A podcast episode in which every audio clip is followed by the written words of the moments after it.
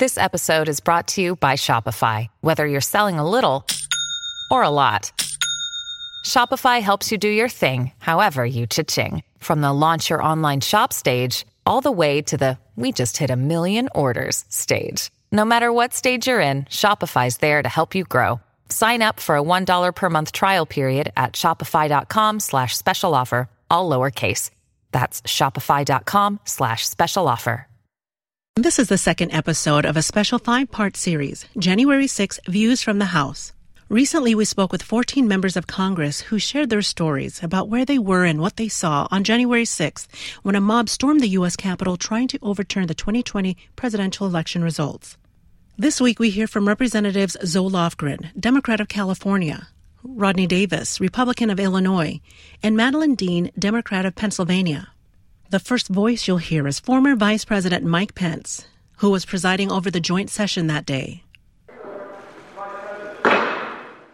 Madam Speaker and members of Congress, pursuant to the Constitution and the laws of the United States, the Senate and House of Representatives are meeting in joint session to verify the certificates and count the votes of the electors of the several states for President and Vice President of the United States.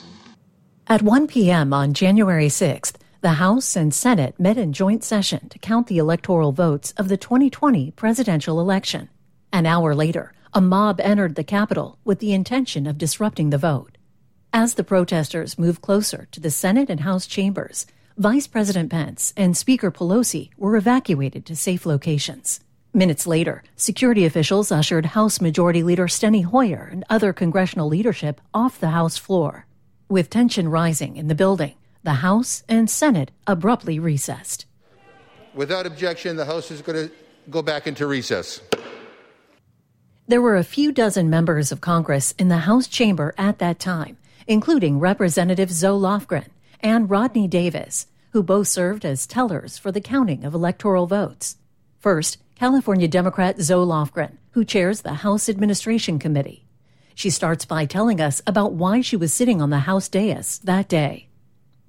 So um, I am chair of the House Administration uh, Committee and uh, was tasked uh, as such with being one of the tellers uh, for the uh, receiving the the electoral college votes. Myself and the ranking member, Mr. Davis, and the Rules Committee, which is the equivalent committee in the Senate, uh, Roy Blunt and Amy Klobuchar. And when there was an objection to the uh, Arizona uh, electoral college votes, uh, we broke, as the Constitution provides and the um, statute provides, into our separate bodies. Of course, we were already in the House chambers. Um, I had been working with a team of other House members to try and prepare. We were had heard that the there could be challenges that we thought were improper, and uh, so we had worked myself and Joe Neguse and uh, Jamie Raskin and and some others uh, um, to prepare our team for that discussion, and we really decided that you know the the primary. Uh, people to defend the votes of the states were the dele- dele- you know the members of Congress from that state, and so we had uh, a, a, lot of data and information um, that we were able to provide state delegations that might be challenged. And uh, but I gave, I I think uh, I was the first to speak on the Democratic side defending the Constitution. And at the conclusion of my remarks, uh, I needed to stay on the floor as a resource for the other members. But a lot of the Republican members were not wearing masks. And I was wanted to stay as far away from their, their air as I could. I didn't want to get infected. So I went into the cloakroom, the Democratic cloakroom. There was no one there. And I felt uh, somewhat, you know, safer in terms of the COVID uh, exposure from the Republicans. And we had the their TVs in the uh, cloakroom, and one was uh, on to the floor proceedings. And I thought, well, I'll turn the other one on to um, news, see what's going on. And when I did, I saw that there was this tremendous mob uh, outside uh, the the Congress, and that they uh, appeared to be breaking into the Congress, and uh, in fact, it looked like they had broken into the Congress.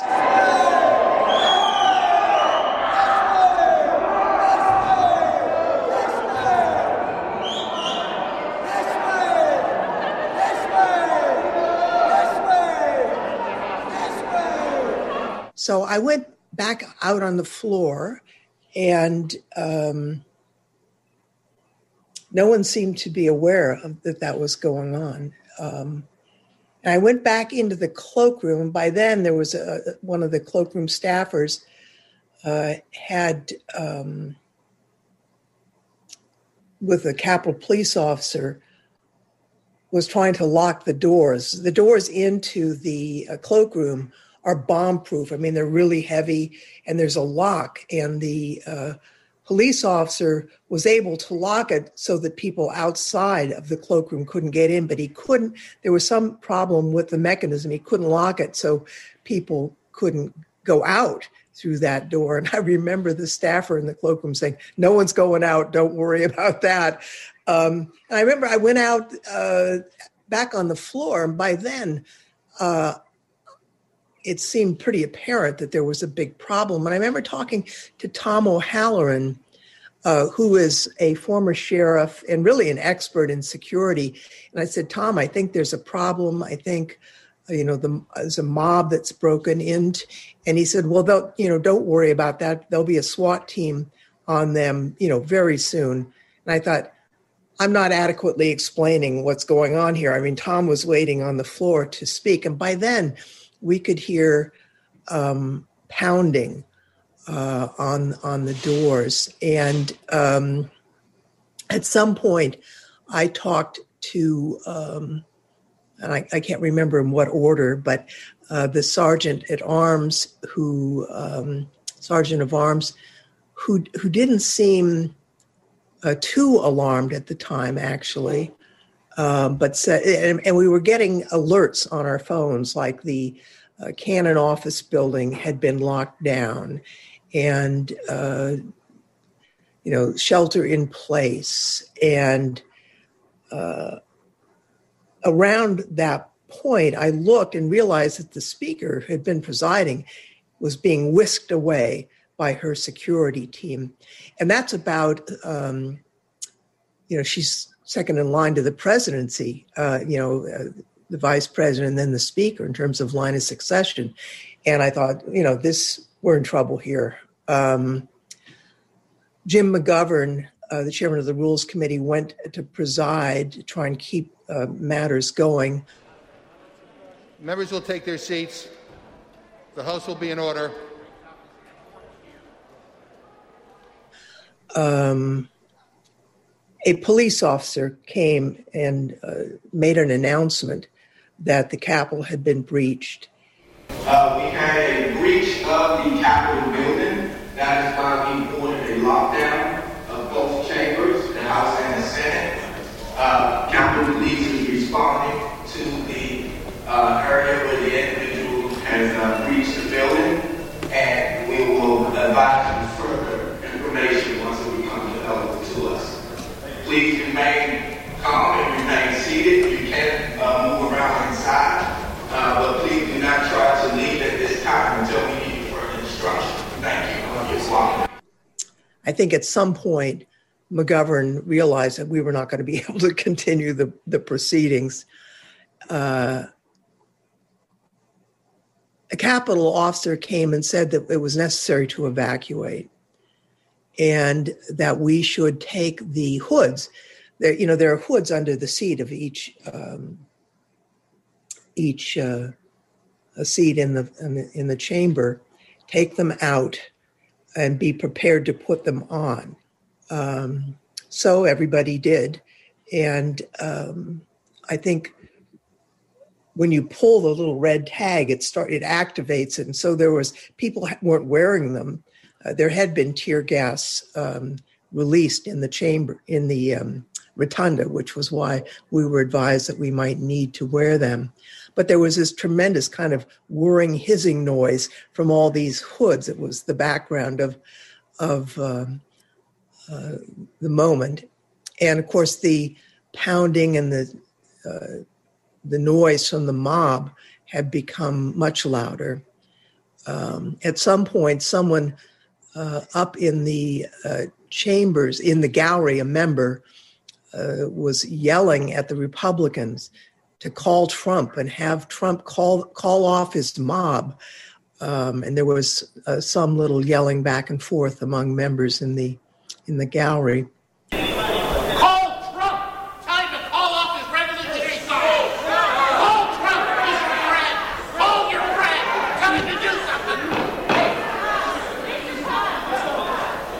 it was pretty orderly on the house floor where I was. Um, and I, as we uh, were told to evacuate, uh, we were um, really brought to out to the uh, speakers gallery and down a stairway. And at that point, I mean, we could hear people at the other end of the hallway, uh, the mob, and um, I was down the stairs when glass was being broke. I think the officer that um, uh, prevented the mob from entering probably saved our lives because we were not completely evacuated. We were walking down the stairs, and there was one member who was quite infirm with a cane. He was in the front of the line, so everybody was backed up and back of him. And I thought, well, maybe we ought to lift him up and move him down a little quicker. Um, and ultimately, uh, we got uh, to uh, the uh, Rayburn uh, uh, tunnel over to the Longworth, well, Capitol to Rayburn, and then to Longworth, where we walked. And um, it was a large group. I didn't count how many members, but a fairly large group. And they were going to shelter them in a uh, room in the uh, Longworth building.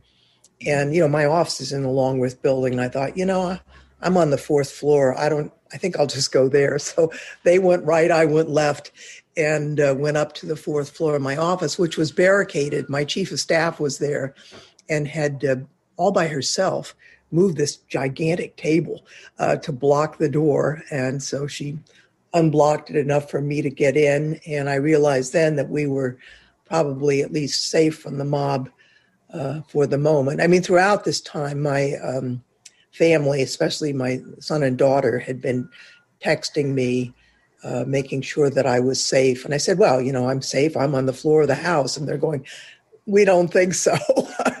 and um, so I was able to text them that I was in my office. And I felt that, uh, you know, looking out the window, I have a view of the Capitol. I could see the uh, tremendous chaos um, across the street, and uh, that it was really uncontrolled. Um, and I didn't know what would happen next, whether uh, mobs would breach uh, the office buildings in their search to hunt down members, or really uh, what was going on. I was I, I did text the authorities wondering why uh, steps were not being taken to control uh, the mob. And I realize now it's because the uh, forces were completely overwhelmed. They couldn't have actually have done that. Um, but I, w- I couldn't help but contrast uh, the kind of uh, very aggressive uh, crowd control measures used against um, Black Lives Matter demonstrators who were, for the most part, peaceful and the reaction to this violent uh, mob. Um, so, um, you know, that was, we waited there for, you know, many hours until uh, finally the guard arrived and the matter was under control. I was uh, on the phone, of course, with um, uh, Jamie Fleet, the staff director for House Admin, who was over there. And I said, it's essential that we get back into the building itself there was an opportunity to go finish our business at a secure location. I said, that's not going to be good enough. We need to show the country that uh, we're, the mob did not overturn this government. And of course, the speaker was thinking, thinking the same thing.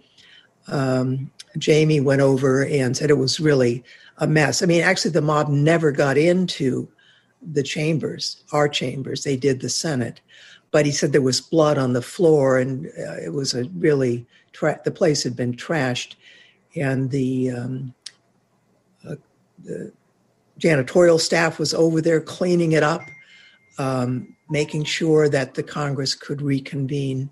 And as soon as it was safe and the bomb dogs had been through, uh, we did reconvene. And um, I was there till the end. At the at end of all of the counting, uh, the tellers had to stay and sign things. So I I, uh, I didn't get back to my residence in D.C. till after three. And that's when I knew that I was safe. And when you got to your residence at 3 a.m., do you remember the feeling and the thoughts you had as you presumably sort of had time to reflect on the day? I really felt, you know, what a tragic day for uh, the United States that this frenzied mob um, could have reached the Capitol, something that didn't even happen in the Civil War, and uh, try and essentially overthrow the government. I mean, we were in the in the middle of a constitutional process that is key to implementing the votes of the American people in this in the uh, selection of their next president, and they tried to prevent that from happening. It's uh, sedition. Um, so that was it was a very um, very troubling day for the United States. Also on the House dais that day was Illinois Republican Rodney Davis, the House Administration Committee's ranking member. He recounts his experience at the front of the House chamber on January 6th. I was one of the four tellers that was tasked with reading the Electoral College results from each state, stand uh, sitting in front of the, the vice president and also the Speaker of the House. And this has been a pretty perfunctory operation uh, when I've been witnessing it before as a member of Congress, we knew this one was going to be a little more, uh, you know, a little more popular to watch. Uh, but at the same time, I didn't think we would see what we saw that day. And you were one of the tellers. And at what point do you realize something's going on outside of the chamber doors? Well, earlier in the day, I just anticipated being on the floor for a very long time. And I remember being over in Rayburn and I was grabbing a quick bite to eat at the subway shop that's that's in the basement. And I'm like, you know, I better just go ahead and get two sandwiches so I might be able to come back here during a debate and, and eat the, the eat the other one for dinner later. And I got those two sandwiches and I remember uh, I remember thinking to myself that ah, this will be somewhat normal and just be a long day and we'll get through it and, and listen to the debate, have the votes and what have you. But I started noticing something wasn't right when we began debating Arizona. And while that debate was going on, I went down to the sergeant at arms office and I saw on the many video screens that they had of the outdoor cameras, I, I saw different parts of the perimeter being breached. I saw our Capitol police officers in the Capitol uh, basically panicking, uh, not panicking, but, but being a, a very high alert, somewhat panicked mode. And that is when I uh, I ran back to my office and I like I'm going to eat at least one of these sandwiches real quick while I'm I'm waiting to get some answers. And my team called me because they were on the floor, my house administration team, and that was Jen Daulby, my staff director, Tim Monahan, my deputy staff director, uh, Nick Crocker, my director of member services, and Caleb Hayes, who was my general counsel. Uh, Jen called me and said, I think you better get back here. They're talking about closing the floor down. And I hurried up and ate my sandwich as I was walking out my office door. And I was walking onto the floor as leadership was being evacuated. And I saw Steve Scalise and his team going out as I was going in. Did you and, have a conversation with them? Uh, it was, um, let's just say, my comment um, can now be summed up via text as WTF. And do you did they say anybody from leadership tell you what was going on as they were being exited out, or did they have any comment? No, we all knew what was going on. Uh, I had already seen the outer perimeter being breached on those video screens in the sergeant arms office. So I was going onto the floor while they were leaving, and just minutes later, that's when uh, all the doors were shut. Uh, we were seeing footage of the Senate being breached. So everybody was on pretty high alert. And I was talking to new members, uh, helping them to open up the hoods that I'd never touched before in my eight years as a member of Congress. Now we're we're figuring out how to open them and how to possibly put them on, which I never had to do. Uh, but at the same time, there were a lot of freshmen there that I'd gotten to know during orientation that this was their first real experience as a member of Congress. And we were kind of watching them and and and talking to my my fellow colleagues about what we could do to try and stop this. What were what were those conversations like? Tell us about them. Well, I, I remember a conversation I had with uh, Marjorie Taylor Greene. Uh, Marjorie was a freshman. She was very active during the orientation, and uh, she was very upset about what was going on. And her and I chatted. She said, What can I do? I said, How about you go back in the cloakroom, film a video, post it on social media. And if you have any influence over anybody out there, tell them to stop. She did that. Um, those are the types, that's just one example of the types of conversations we had during that short time before we were evacuated off the floor. So you're waiting, uh, you're watching, and what do the Capitol Police or who evacuates you off the floor? What was that like? Well, the uh, most superior Capitol Police officer, after all of the internal doors were locked and the wooden doors that I've, you know, really not seen on the inside because usually they're open when we're coming through them, uh, they were all locked and those doors began to be pounded on by the folks who broke into the Capitol. Uh, they were offering instructions to remain calm and stay in the chamber. The chamber is safe. And then next thing you know, they said, everybody move to this side, this exit. And when we were going uh, about exiting in an orderly fashion on what I, I would say is the uh, Republican side of the speaker's lobby, um, we could hear the pounding going on uh, on the speaker's lobby doors.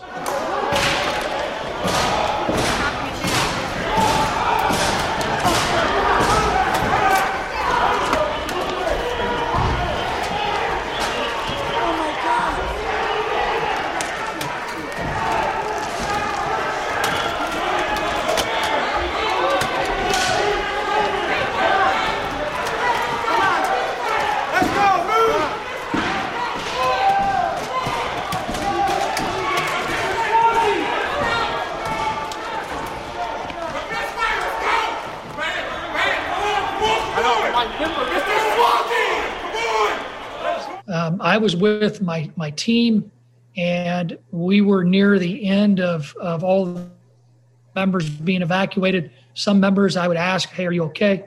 I remember giving Jamie Raskin a big hug uh, as he was evacuating because of what happened with his son just a few days or or weeks earlier. I hadn't had a chance to see him yet. Um, that you know, thinking back, that was pretty surreal. Now to think about uh, that at the time, but you know, uh, just the tragedy that he went through, and now going through the evacuation off the house floor. I, I, just I felt for him and everybody else.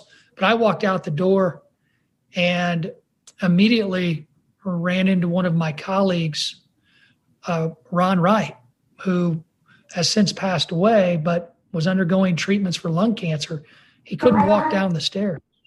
So the bottom line is, uh, a Capitol police officer and I picked Ron up and we carried him down the stairs. And by the grace of God, uh, there was a wheelchair on the first floor that we used to get him fully evacuated.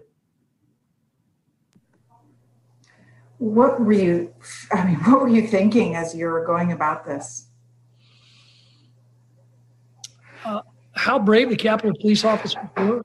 You know, I've seen that bravery uh, already uh, on the baseball field and Alexandria, Virginia, just a few years ago. I saw well, what well trained officers do when they run toward gunfire so all of us could run away from it. And I saw that same bravery uh, from the Capitol Police that day as we were being evacuated and, and as they wanted to do their job to get everybody safely off that floor and out of that speaker's lobby and into uh, a, a, safer area. Uh, it was very surreal when I I was able to go back to the Capitol before everyone else. You know, we finally left the floor at 4 a.m. I, I was one of the last people off the floor after signing the official uh, the the official canvases. Uh, watched the vice president leave, Speaker Pelosi, and others. I went back to my office, and um, I went back to my office and changed because I had a a 6:30 a.m. flight back home. So I go from uh, I, I go from being a teller on the House floor to complete a process that's going to go down in our nation's history as one of the worst days in, in the legislative branch history. But in the end, I'm going back in jeans. I go put my jeans on, a hat on, a coat on, and I go take a quick nap at the United Gate at Reagan National. And the irony is, as I woke up, there were people that could have been in the Capitol that day that were sitting around next to us getting on our flight. So I don't think they realize the impact of the decision that they may have made to break the law and disobey a direct order and come into that Capitol. And they should be held accountable for that. While Congressman Davis was acting as a teller, Democrat Madeleine Dean was preparing to debate the challenge to electoral votes from her home state of Pennsylvania. Here's how she started her day. I was preparing for the Pennsylvania challenge uh, to the electors.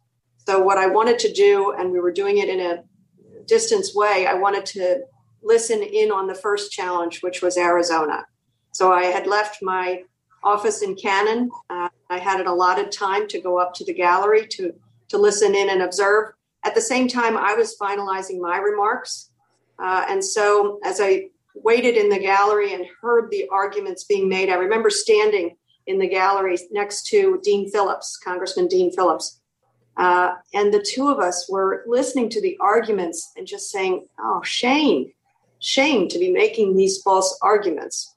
Um, in anticipation of the day, uh, I made sure that none of my staff was in. We expected it could be uh, difficult we had planned that I would park underground, that I would use only the underground tunnels, knowing that there could be outside uh, protests of some kinds.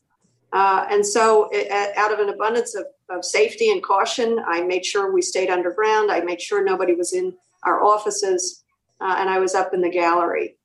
Uh, the very first uh, notice that something was wrong was we had a strange, I was standing next to Dean, and there was a strange announcement from the floor which was uh, sit down. Would everybody please sit down? And then uh, we complied, of course. Uh, and then it was would everybody either kneel or prepare to lie on the ground? And uh, that was just strange and, and stunning. Uh, with that, I started to plan, and I thought, well, there is this front wall in the gallery. Maybe I would just shield myself behind a front wall if there's some concern. So I started to move down a few you know, it's sort of stadium seating there, uh, down a few rows, uh, and in fact encouraged uh, another colleague to come with me.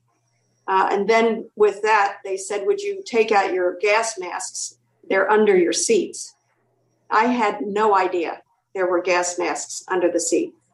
Uh, that stunned me. And so we all scrambled and got the gas masks. I don't know if you saw some of the footage of that, but they are triple wrapped so we were helping one another, kneeling down on the ground, trying to protect ourselves, um, unwrapping these tinfoil wrappers, uh, and um, finally readied our gas mask. I remember looking over, and um, Veronica Escobar was wearing a beautiful white jacket and standing and on a phone trying to get her gas mask. And I thought she just looks like too too beautiful a target. And I'm yelling at her, "Get down, lean down." Uh, and then they said, please put on your gas masks. Uh, the, the rioters have reached the rotunda and tear gas has been dispensed. All the while, I, I have to admit, somewhere in me, there was there is this maybe protective mechanism where you think, well, all right, these are all very important protections they are signaling to us, but certainly they won't be necessary here in the chamber. And the moment that I thought that, I heard the banging on the chamber doors, the ramming, sort of uh, baton like, into the chamber doors. That to me signaled the extraordinary seriousness of it. Having no idea the numbers or anything else, but to hear that banging, it, it was the most frightening sound and made it extremely real. With that, we were told get our gas masks on, wait instructions to go across uh, the top of the gallery and, and to uh, a safe place. Um, but the I was terrified. I called my husband, I called my son. I feel bad now. I scared them. And what were those conversations like with your husband and your son? I remember my son, I could hear his wife there. They were on speakerphone together, and they were just begging me to stay safe. I, I do feel bad that I scared them. Um, but I, I, always had confidence that we'd be all right. I, I, I didn't really get the gravity of it. I did sort of visualize that from that place where the piercing of the doors took place, that certainly a weapon. Uh, I pictured, you know, sort of an AR style weapon spraying uh, around the chamber, and you could just have uh, at your targets uh, both on the ground and up in the gallery. So that's why I just kept staying below that wall. So um, the conversations where I tried to assure them that they will get us to a safe spot. I'll be all right. And what were the conversations like with your colleagues as you're as you're trying to hide yourself and protect yourself behind that wall in the gallery? That it was unreal. Um, I kept using the expression actually as the arguments were going on um, that do they recognize they've taken this lie so far too far? Um, and, and, that's what I talked with Dean about as we were waiting there. It's just don't they realize how dangerously far they have taken this lie, these false arguments, how they've misled the American people into having Americans attack Americans? But I have to admit to you, Greta, because we did not have the benefit of television, um, I had no idea the numbers. I remember at one point prior to the to the breaking into the gallery, I stepped. I wanted to go back to the office, Cannon House office building, to finish my remarks. And as I tried to, a very nice, uh, very tall uh, Capitol police officer said, "Ma'am, you can't go back there. There's a bomb threat." So I thought I will peek at, she said, go back to wherever you just were. So I said, I'm going back to the gallery. I peeked out a window in a darkened office. I actually went into this darkened open office and peeked out sort of a porthole window up at the top uh, of that portion of, of the, the gallery and saw the other side of the Capitol, the plaza side. And there weren't so many protesters. You could see some, but it didn't look anything like what was happening on the other side. Uh, so I had some reassurance. This is prior to the banging, but some reassurance that you know it, all was well, at least on this side. With that, I heard a radio system talking uh, about um, uh, infiltration of the Capitol Visitor Center, almost like a radio report. Uh, that someone had gotten into the Capitol Visitor Center. That's when I went back into the gallery, and then we got that series of instructions. So um, again, I think your mind just says, well, okay, maybe it's a dozen people got in. You know, maybe the Capitol Police are having to deal with two dozen people. Um, as they raced us off, um, it seemed so ad hoc.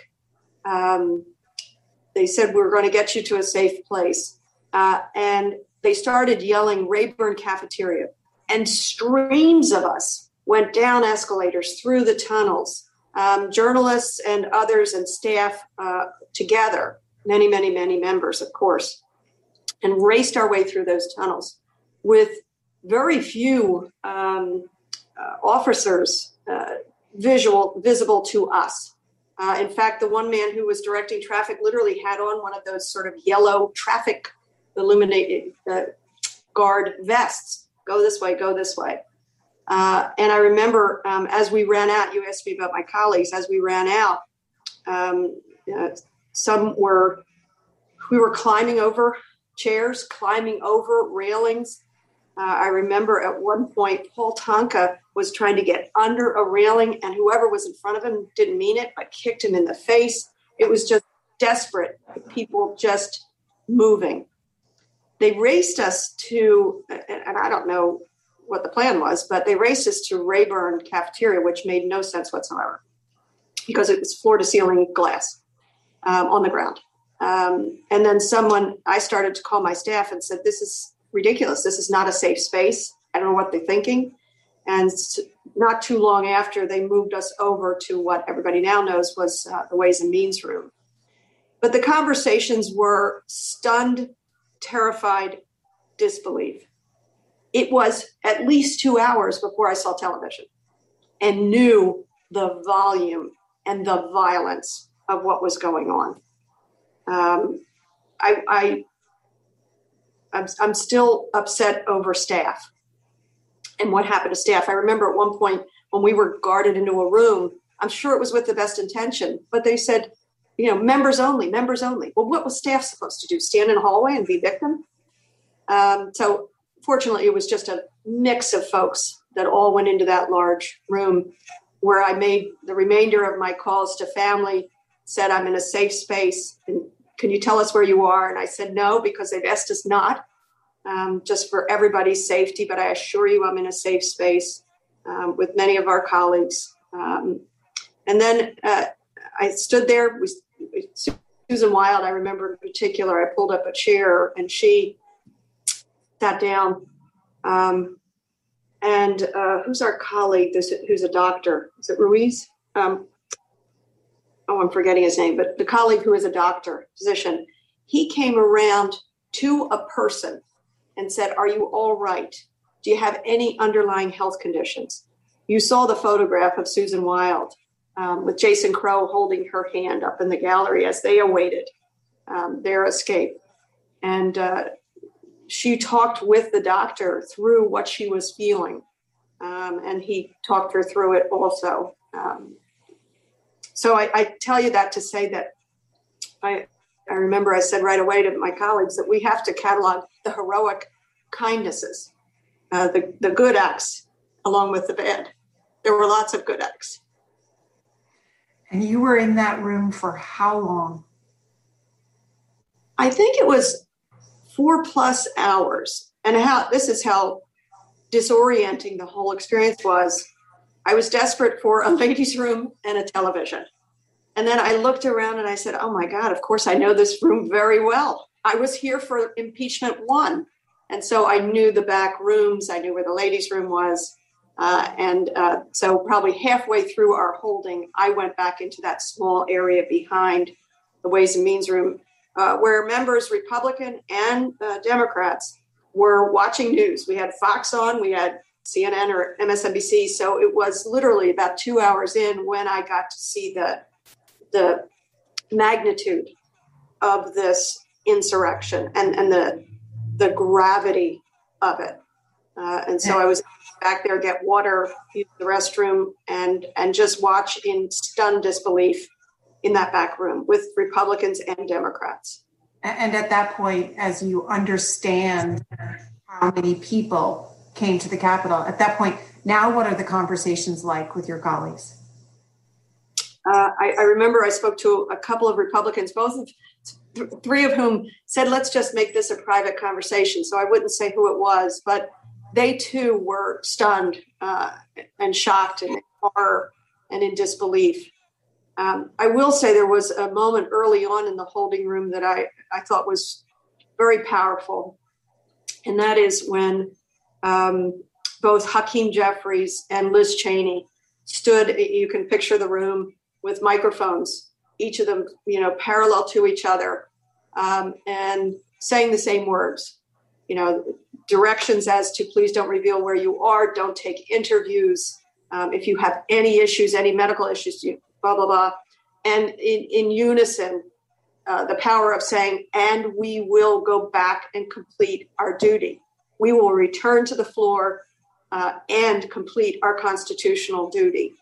Uh, I, I thought it was just a powerful moment of unity and of clarity that we had a job to do, and this shameful, deadly insurrection incited by a failed president would not stop us. You are in that room for four hours. What happens then? What happens next? Let me point out also while we were in that room, which did make the news and it should have, um, most of us wore masks and some scoffed. Uh, and, you know, we had to be necessarily quite close together because um, it was hundreds of people. And some scoffed. Uh, you saw as Lisa Blunt Rochester very graciously offered masks to uh, Republican members who said no.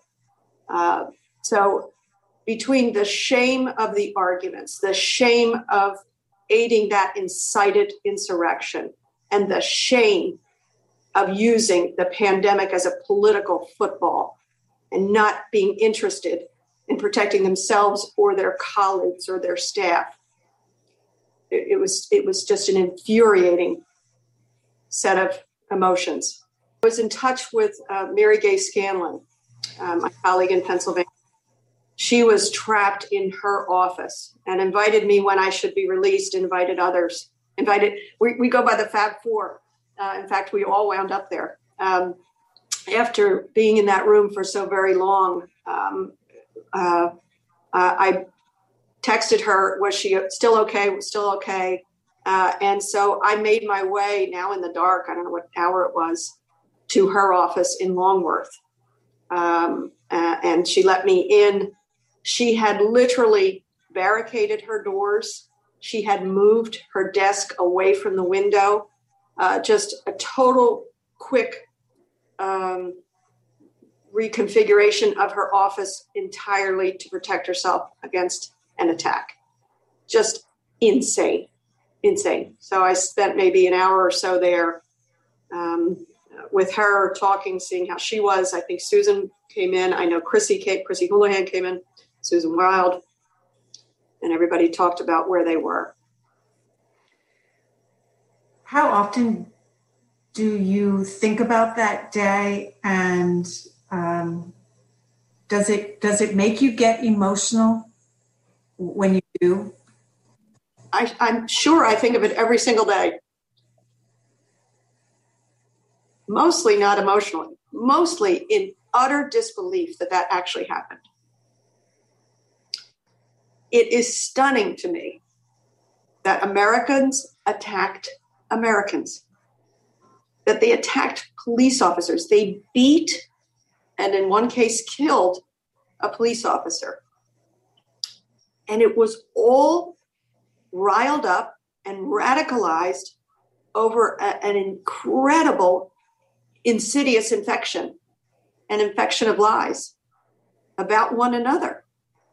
The power of lies to do that kind of damage to human beings to our democracy, to our seat of government. So I know I think of it every single day. And I think of the precariousness of it all. For the Republican members who continued with the challenge, I always think, don't they realize they were at risk just as much as I was? Those rioters weren't going to say, oh, wait a second, are you a Republican or are you a Democrat? They didn't care about Mike Pence being a Republican being the vice president to the president and to all of us. They wanted to kill him. If they had gotten their hands on any one of us, it's it's infuriating and i'm in a bit of disbelief to this day shortly after 3.30 in the morning on january 7th lawmakers certified the results of the 2020 presidential election the whole number of electors appointed to vote for President of the United States is 538. Within that whole number, a majority is 270. The votes for President of the United States are as follows Joseph R. Biden Jr. of the state of Delaware has received 306 votes. Donald J. Trump of the state of Florida has received 232 votes. The whole number of electors appointed to vote for Vice President of the United States is 538. Within that whole number, a majority is 270. The votes for Vice President of the United States are as follows Kamala D. Harris of the state of California has received 306 votes. Michael R. Pence of the state of Indiana has received 232 votes. The purpose of the joint session having concluded, pursuant to Senate Concurrent Resolution 1, 117th Congress, the chair declares the joint session dissolved.